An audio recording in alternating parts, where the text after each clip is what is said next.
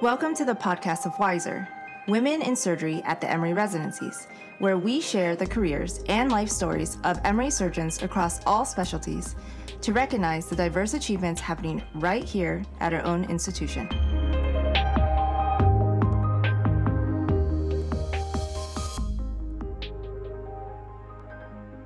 So, hi everyone. Thanks for tuning in to another episode of Wiser. I'm Cameron Blunt, a current fourth year medical student at Emory University School of Medicine. Hi, I'm Laura Schwieger, and I'm a third year at Emory. And today we're honored to be joined by Dr. Priscilla Strahm. She is the first female graduate from the general surgery residency program at Emory University. She completed medical school at Emory University in 1976, general surgery residency at Emory in 1981, and trauma surgery fellowship at Emory University affiliated hospitals in 1982. She also holds master's degrees in both theological studies and bioethics. She's currently the interim program director at the general surgery program at Northeast Georgia Medical Center and practices in Gainesville, Georgia. So, the focus of this episode will be primarily about your experiences in surgical residency, as well as your perspectives on how um, training has changed over the years. But first, I'd like to hear a little bit about yourself, where you're from, and how you were initially drawn to? Well, I was born in India. My parents were missionaries in India. My dad was a pastor, and I was born in India and lived there basically through high school. And uh, my entire childhood, I was planning to be a nurse and return to India. And I came back to college in, in the States.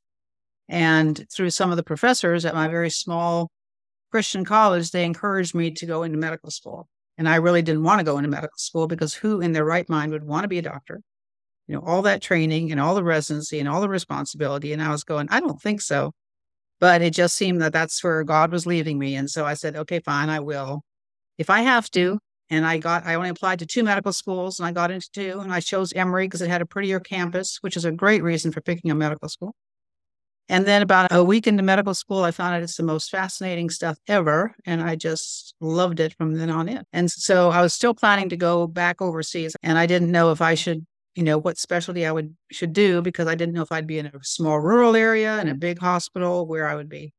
So when I was a senior student, I had the opportunity to go to Ecuador to a jungle hospital for about 10 weeks for an elective. And there was a general surgeon there and there was a family practice doc there. And I realized very quickly it was a lot easier to learn medicine out of a book than it was to learn surgery out of a book. And so I decided I would learn surgery. so that's how I got into surgery. And then, of course, when I got into surgery, I just loved it too. And um, I ended up going, so I did my surgery residency at Emory and trauma fellowship, and then ended up going overseas. And I worked, actually worked in Bangladesh for 10 years and did a little bit of everything. I did medicine and pediatrics and OB and preventive health and community health and whatever surgery I felt I could safely do there and a little bit of everything. I was there for about 10 years and then right about the time that I was, this was in 1984, was when laparoscopy came in. And when I first heard at a conference that they were taking gallbladders out through small holes, I said, no, they're not. That, no way that can happen. But then as I found out it was really a thing, I decided, well, I better get back and learn how to do that because if I'm gone for another, you know, eight or 10 years, I'll be so far behind the curve, I'll never be able to catch up. And so I basically came back to the States and Found a great place to practice here in Gainesville with a partner who was actually a year ahead of me in residency at Emory, a good friend of mine. And he taught me how to do laparoscopy. And I've been here ever since for almost 29 years. Yeah. That's amazing. Um, do you mind telling us a little bit amazing experiences working in the hospital in Bangladesh? Yeah. Well, when I first went there, it was a very small hospital. It only just opened six months before. And um, they had four people on the medical staff. There was myself, there was an American nurse midwife. We had a Finnish doctor who had done medical school and then done six months of OBGYN and six months of tropical medicine. And then we had a Bengali doctor who residency was at that point was hardly non-existent in that country. And so he had done like a very rotating internship. So there were the four of us providing medical care. And the Finnish doctor taught me how to do C sections because that was not something I learned to do at Emory. And then the nurse midwife taught me when to do C sections. So the first couple years, I said, Stacy, you just tell me when to cut them out, and I can cut them out. But then as I learned from her, I learned to do a lot of complicated deliveries and vacuum extractions and all kinds of stuff. One of the reason I was debating between surgery and family practice initially is I'm not, I was not at that point really sort of a gung ho surgeon. I really liked doing everything. And I felt that in third world country, preventive medicine is so important. Community health is so important because, you know, it doesn't do any good to treat people with cholera and typhoid if you can't provide latrines and clean water and keep them from getting it in the first place. So we did a lot of outreach with that. And because we were short on medical staff, we also developed, I developed a training program first before we called paramedics, which was a six month course to just help people and to have people who would help us in the outpatient department.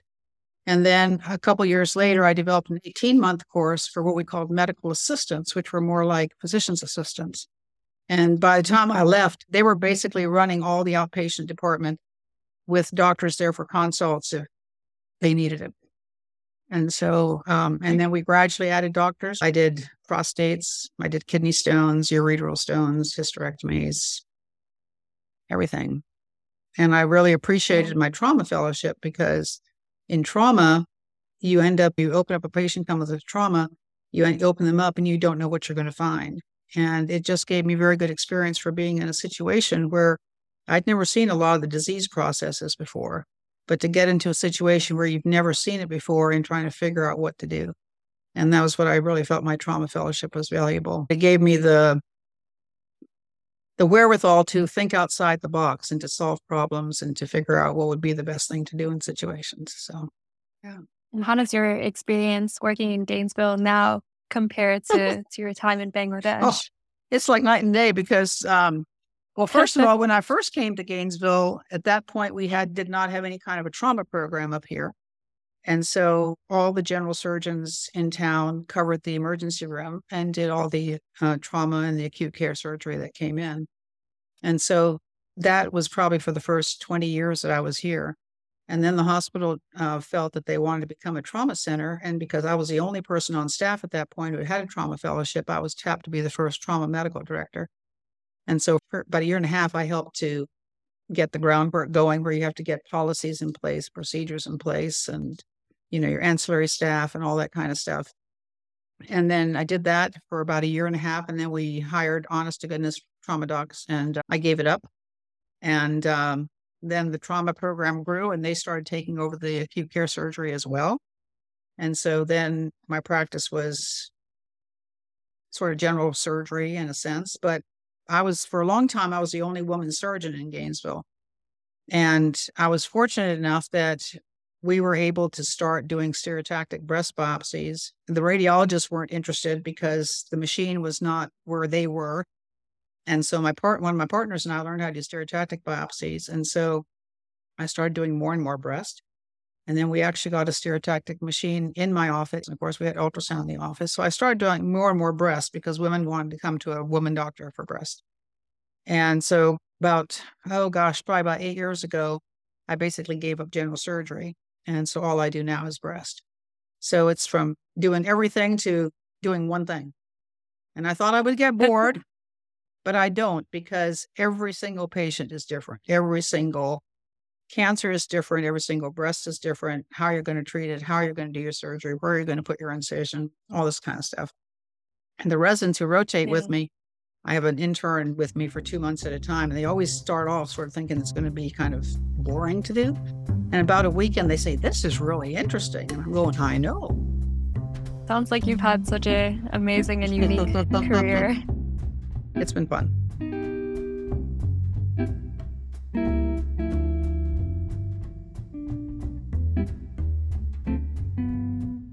We had a, a, few more questions about Bangladesh. I was just curious about how you were able to learn Bengali and how long it took you to become fluent. Well, um, I think I'm relatively good at languages, and I grew up in India.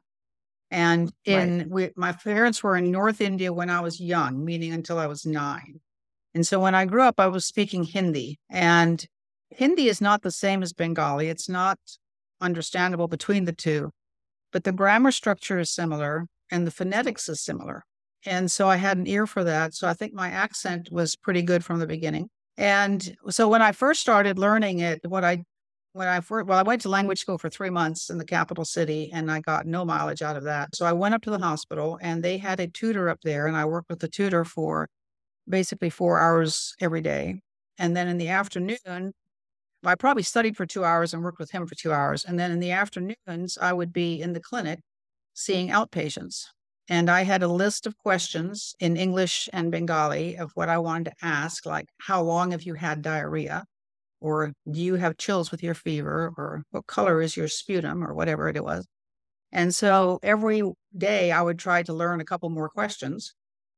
And I had my translators, quote unquote, were two of our nurse aides who did not speak any English, but they were able to take the patient's answers of a paragraph and distill it down into a sentence that actually answered the question I was asking. But just basically immersion for four hours a day, just hearing it. And when I would say something and the patients would look really puzzled because they had no clue what I was saying, the nurse aide would say it correctly. And so then I'd say, Oh, that's how you say it. Okay. And then I would just kind of gradually do that.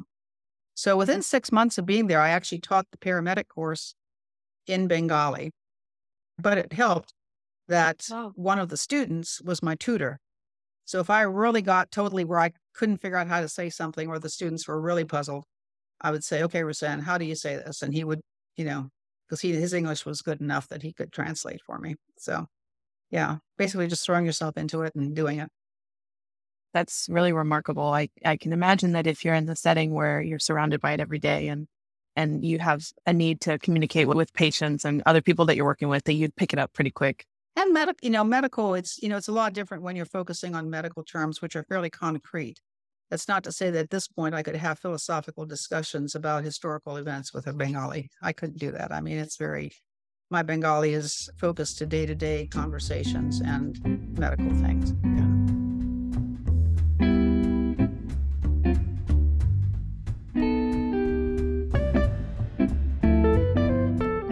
so, kind of pivoting a little bit, I wanted to hear more about your experience in medical school and residency. Um, I know you were the first female graduate from general surgery residency, so it'd be great to hear about that.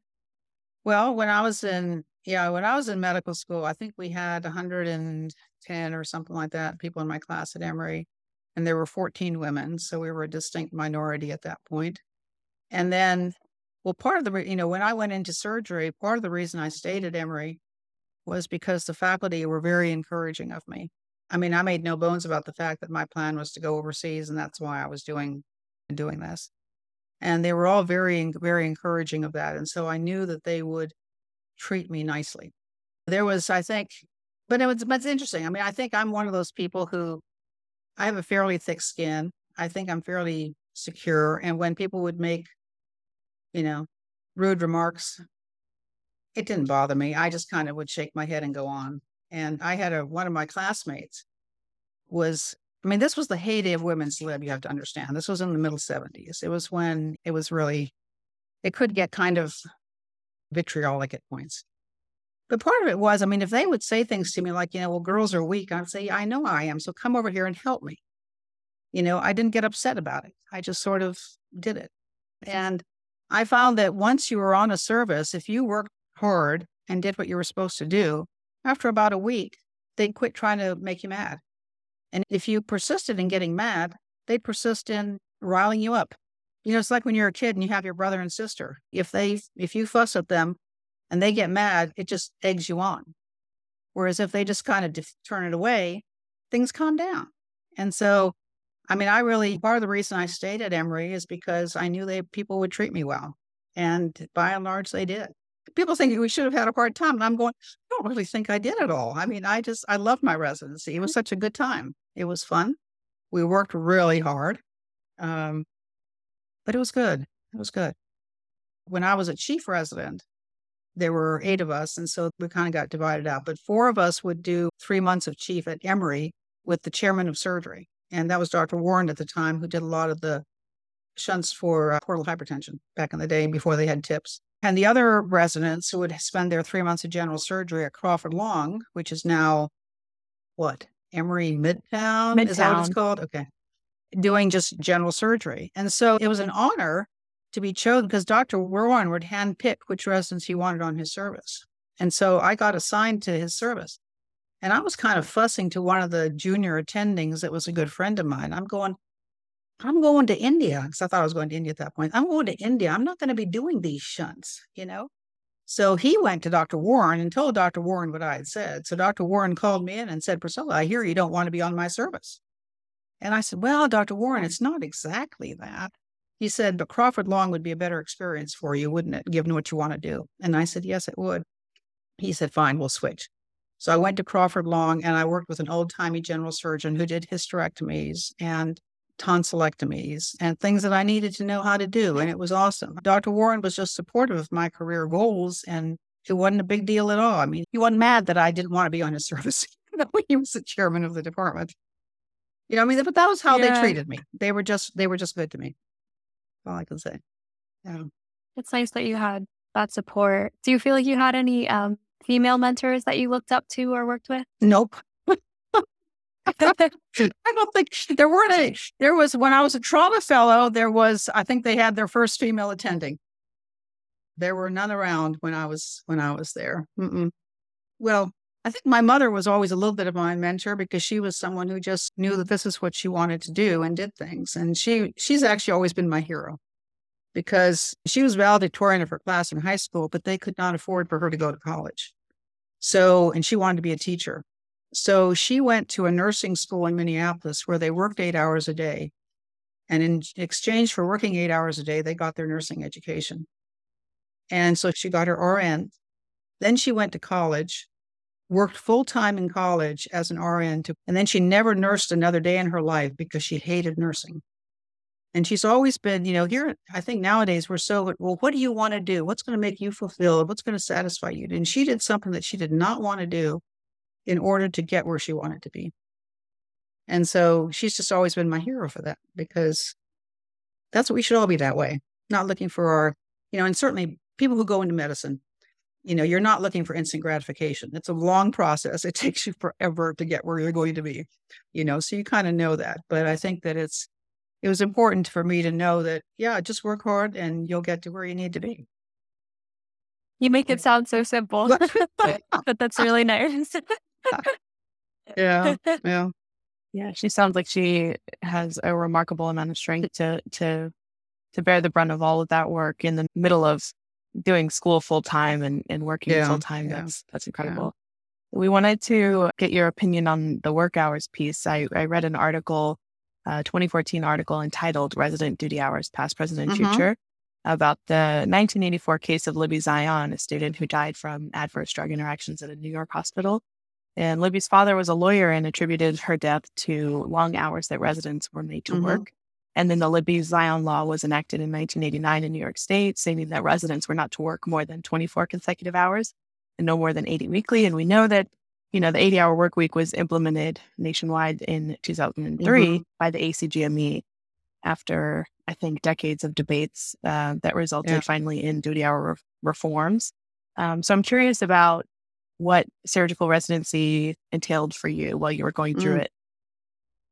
I know that for every year, basically, well, third year, fourth year, and fifth year, you were on trauma for three months. And your three months on trauma was basically 24 on, 24 off.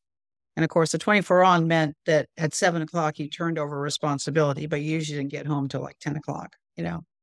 But I actually, you know, so we were working, so that was that's well over 80 hours a week, I guess. Um, I'm trying to think. I presume I had vacations. I presume I had days off, but I don't really remember. Um, yeah, it was just what we did. You know, I mean, it wasn't something yeah. that, and we didn't keep track of it. I mean, now people have to, they have to log all their work hours. I mean, we didn't log anything. Um, I do know that when I finished, and even when I was a trauma fellow, because my hours then were basically daytime, and they got I got called in if they needed me at night. My pastor at church said to me, he said, "Oh, you look so much more rested these days." And I said, "What do you mean?" I said, "I wasn't tired." He said, "You were always tired." You know, he could just tell because you just you get used to that chronic stress, and you don't realize you don't mm-hmm. realize what it is. I have no idea how much I worked. Oh my goodness. Oh dear. I know we we know we started making rounds at five or six in the morning and probably on most days got home about six or seven at night. But And we, you know, took call. Basically, call was every third night that you were on call in the hospital every third night. One of the residencies I applied to, which was somewhere in North Carolina, I don't remember exactly where it was, but they said to us as we were at the for the interviews, and they said, "Well, the good thing about our program is you're 24 on, 24 off, or every you're on every other night call for the first three years." And I said, I just wasted my money coming to this place. I'm not going anywhere that has every other night call for 24, you know, for three years. So our call was every wow. third night. You just get used to it, whatever it is. We didn't have a lot of didactics. We have we had a M&M conference. Saturday mornings we had a conference that was sort of like a journal club. We had grand rounds, I guess, once a week. Absolutely. Yeah. um, I think the whole residency process it just uh, seems like a blur when you come out of it. It does. You just because yeah, it's just so all consuming, and then all of a sudden you go, I can't remember what you did. Yeah. yeah. yeah. I know it's it's not uncommon now for sometimes uh, 24 hour shifts to turn into 28 or 30 hour shifts once um, residents account for sign right. out and yeah, um, yeah, yeah, completing notes and other documentation. Exactly. So, uh, do you have thoughts about the current state of general surgery training? I do. I you know it's interesting because in our in our residency, there are rotations that people are on where they push up against the 80 hour work week. But there are also a lot of rotations that they're on where the average is 50 or 65. You know, so I always tell people, you know, when you're on those rotations where you really are very busy, don't obsess about doing a lot of studying. But when you're on the rotations that are lighter, that's when you really need to focus. And I tell our residents, I say, when your average hours work is 65, I said, you owe me 15 hours of study. And that just gets you to your 80 hours. And it's supposed to be 80 hours plus your study time. So I think it's I think that I think it's not as it's not as onerous as as it can sound like because when it says 80 hour work week, it makes it sound like everybody's working 80 hours all the time. I think the you know I think that the idea of the 80 hour work week was not a bad one. But I think that the downside of that is that there's a lot more handoffs. And I think there's mm-hmm. as much patient safety issue with handoffs as there is with tired people. And I think it's been shown in studies when they, they evaluate since the 80 hour work week, patient safety issues have not decreased. You know, I think I think lifestyle, people's perhaps happiness with lifestyle, work life balance has maybe improved. I think there's a lot of downside to constant handoffs between teams. I don't think that's safe for patients either. I think it's hard to find a happy mm-hmm. medium yeah. between overworked yeah. residents and yeah, um, yeah. safety and handoffs. I mean, I do think it's good. One of the things that I think is good in modern residencies is there's much more focus on simulation and opportunity for simulation. I mean, we had didn't know what simulation was at all. And so you have to get that experience somehow. And simulation is a is in a sense a more efficient way of doing it. Because you can do 100 reps in an hour, whereas you're only going to do it once or twice on a patient. And I think um, what you said about the different rotations that you do as a resident are true as well, that there are just some tougher ones.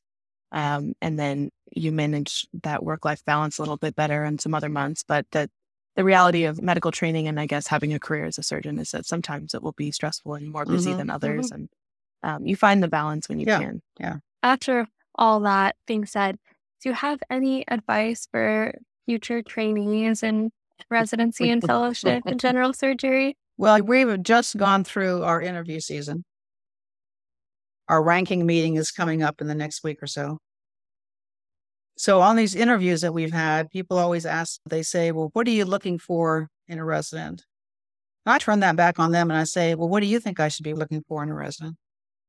And I think, you know, what people always say, well, you want a team player. That's sort of the thing everybody wants to say is you want a team player. And you absolutely do. You want a hard worker. And you absolutely do. I'll say the two things that I'm looking for, because I think those things are sort of a given.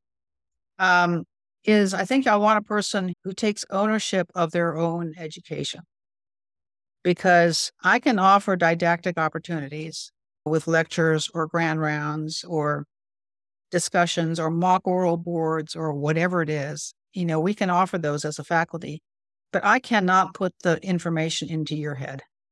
That is something that you have got to do yourself. And so you have to, you know, some people say, well, we need, you know, we're we didn't do so well on ABSITE last year. We need more didactic. And I'm going, no, we don't need more didactic. You need to spend more time studying. That's what you need to do. And the same thing with the same thing with simulation. We've got at our hospital, we've got a great simulation set up that's right in the hospital. It's right next to the residence lounge. So they can go in anytime. They have access to it 24 hours a day there is no real difficulty with them getting in there to practice laparoscopy or endoscopy or for the first year suturing and tying and all this kind of stuff.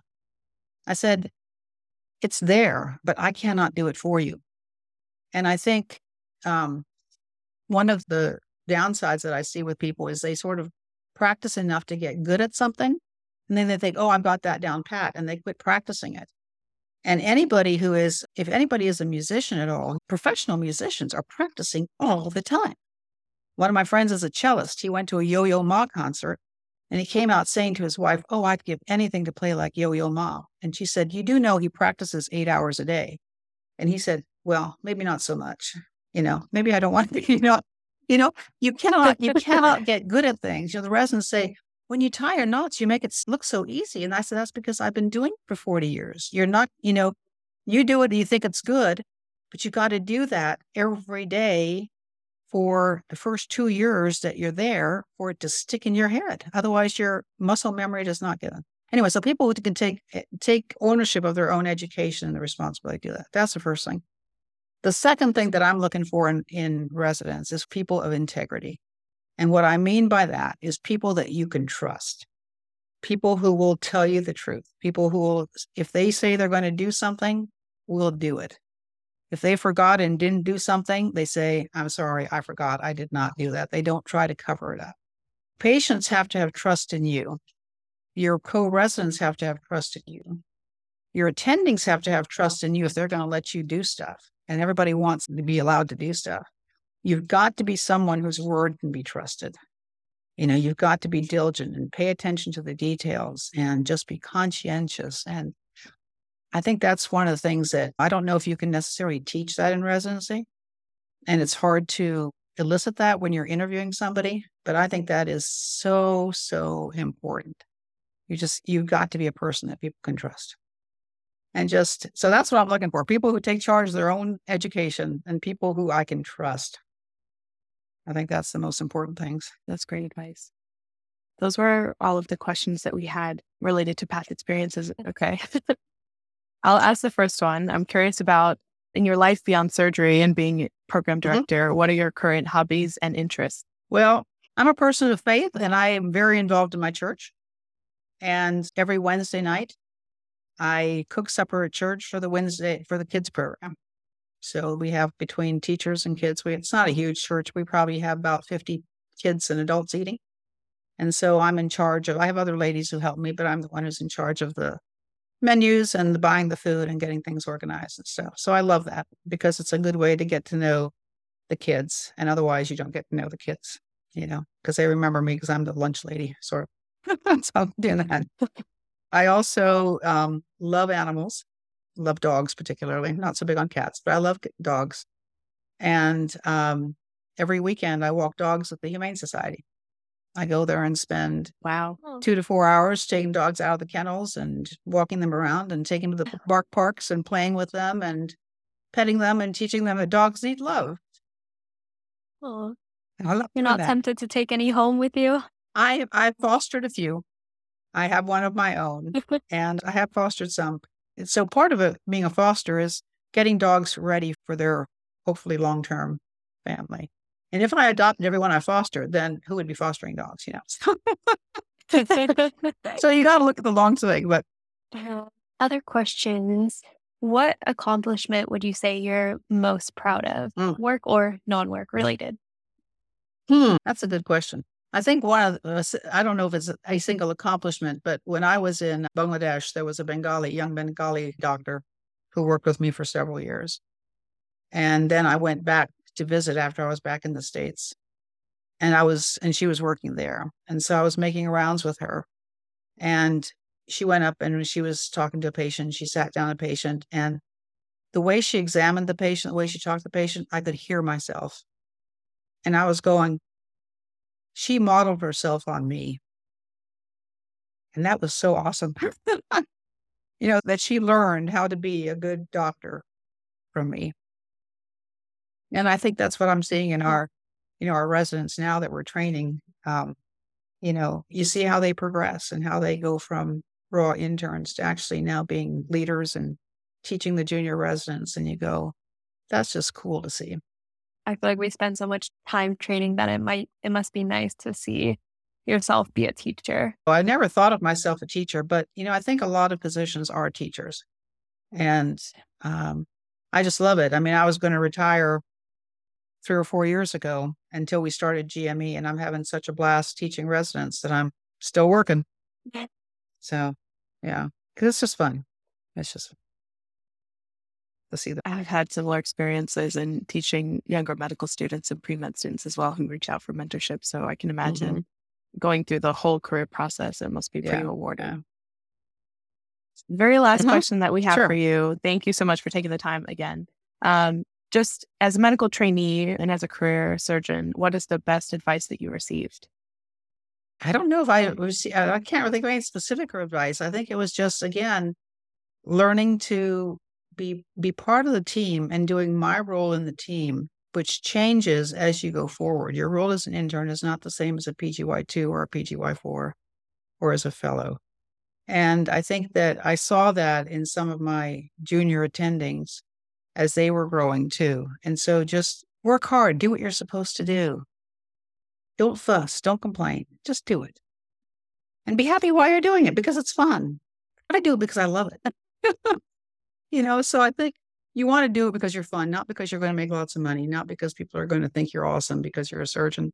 Um, enjoy what you're doing, work hard at it, take responsibility to be the best that you can be.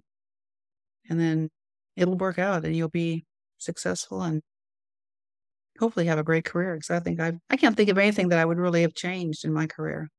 All the steps kind of fell together like the way they're supposed to. That's incredible, and I think great uh, parting words of wisdom. So, I want to thank you again, Dr. Strom, for being with us here today. We really appreciate you taking. Oh, my pleasure. My pleasure. Thank you so much. Y'all hang in there.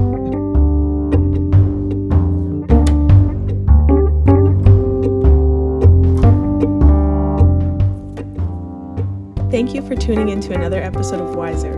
If you liked this episode, please rate and leave a review as it helps others find the show. You can also share it with friends and family. Follow us on Instagram and Twitter at Wiser Podcast for updates. This episode was hosted by Laura Schwieger and Cameron Blunt. It was edited by Cameron Blunt. Music is courtesy of Blue Dot Sessions.